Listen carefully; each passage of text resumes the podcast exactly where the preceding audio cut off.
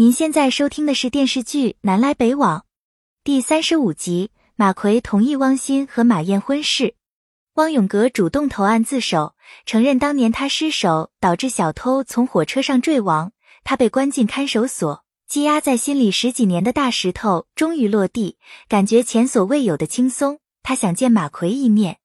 马奎来看守所见汪永革，汪永革恳请马奎成全汪欣和马燕的婚事，马奎坚决不答应。汪永革宁愿和汪欣脱离父子关系，他当场跪地求马奎。马奎心里五味杂陈，他头也不回的离开了。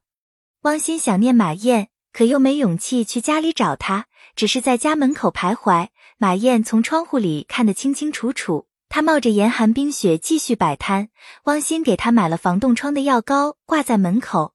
马燕也不接受。汪欣鼓足勇气来市场找马燕，马燕当面和他提出分手。汪欣这辈子就认定了马燕，可他没脸见马燕。马燕想起父亲马奎入狱十年来遭受的屈辱，他对马奎恨之入骨。马奎正好从此路过，他听到马燕的话，心里感觉很沉重。汪永革过失杀人案已经过了诉讼期，他认罪态度好，再加上他身体状况不佳，组织上特批他回家休养。汪欣把汪永革接回家，汪永革迫不及待想知道他和马燕的关系。汪欣赶忙找借口掩饰过去。汪永革时而清楚，时而糊涂，汪欣很痛心。马奎得知汪永革被放回家，什么话也没说。贾金龙和姚玉玲结婚以后，两个人恩爱有加。贾金龙挣了很多钱，他又买了一套新房，要把姚玉玲母亲接来。姚玉玲感动得热泪盈眶，她也把自己怀孕的好消息告诉贾金龙，贾金龙开心的合不拢嘴。汪永革脑出血后遗症时常忘事，他写了一封又一份自首书，主动去向组织认罪。汪欣也无可奈何，只好一次又一次把他接回家。沈秀平给汪永革联系了省城的医学专家，让汪欣带着汪永革去看病。汪永革又一次去站里自首，汪欣推着自行车去接他，看到在路口摆摊的马燕，两个人相对无言。汪欣知道他们俩再无可能，只好默默离开。汪永革因为劳累过度，坐在后座上打盹，对亏马奎及时赶来扶住他。还把他手里的自首书撕得粉碎。汪欣看出马奎已经原谅汪永革了，他激动的说不出话来。马奎把户口本拿出来，让马燕和汪欣去领证。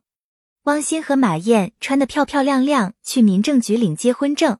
汪永革从窗户里看到这一幕，露出欣慰的笑容。沈秀平把一包药渣埋在树底下，然后悄悄离开了。蔡小年无意中看到。就偷偷把药渣取回来。蔡母怀疑沈秀平得了什么病，就亲自登门去问明缘由。蔡母来看沈秀平，沈秀平没让他进门，就在门口聊了几句。蔡母闻到很浓的中药味，还有一双男人的球鞋。蔡母回家向蔡大年一五一十讲了这件事。蔡大年猜测那双鞋是马奎的，还不许妻子乱传闲话。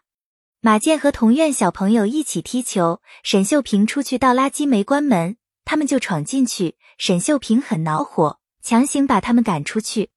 马健回家把此事告诉马奎，他清楚的看到有一个人蒙着头躺在床上。